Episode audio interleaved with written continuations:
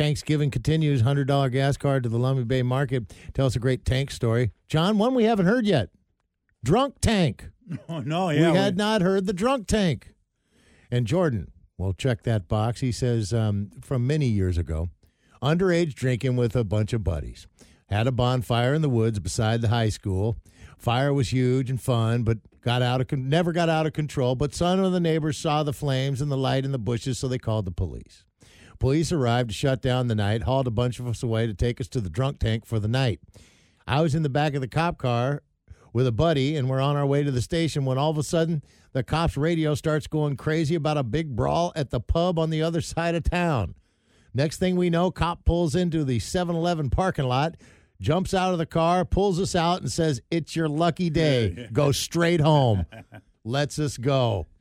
Got away with it. Love the show, guys. Thanks. How many of those stories are there where cops are, you know, they got somebody on, they're bringing somebody in on a little this or a little that, and they're like, eh, all right, well, we'll bring them in, and then a bigger call comes.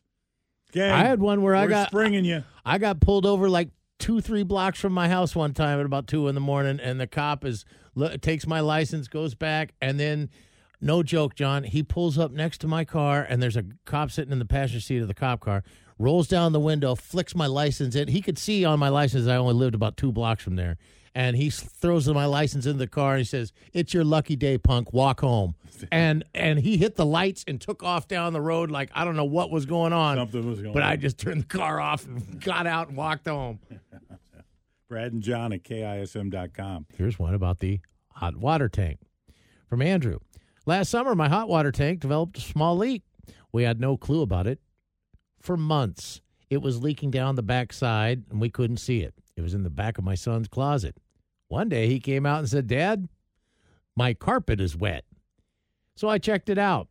It was leaking down through uh, and and into the crawl space. I go down into the crawl space, and there's at least six inches of water under the entire house. I had to shop back the water out, to, all told about a, uh, 300 gallons of water, and it took about seven hours of sucking. Not fun, not cheap. Ouch. And then there's Thomas. Thomas's tank story is Thomas the Tank. Thomas the Tank story. When we were kids, we had a pet snapping turtle. We loved that turtle, especially giving the turtle to bite stuff, getting him to bite stuff. He was a snapping turtle. That's what he does. Our parents hated it because of the smell of the tank. And after a couple days without cleaning, the smell got so bad. And one day, our dad put the turtle and the tank outside. We woke up the next morning and the turtle was frozen in the water in the tank. Oh, jeez. He just couldn't keep his legs lo- moving fast enough to keep that water from freezing. No. But he tried. The snap slowed down there. Brad and John at KISM.com. I picture his little legs. just Yeah. trying. Well, he he probably went in the shell, though. He probably figured I, I'd keep Uh. myself warm in here for a while.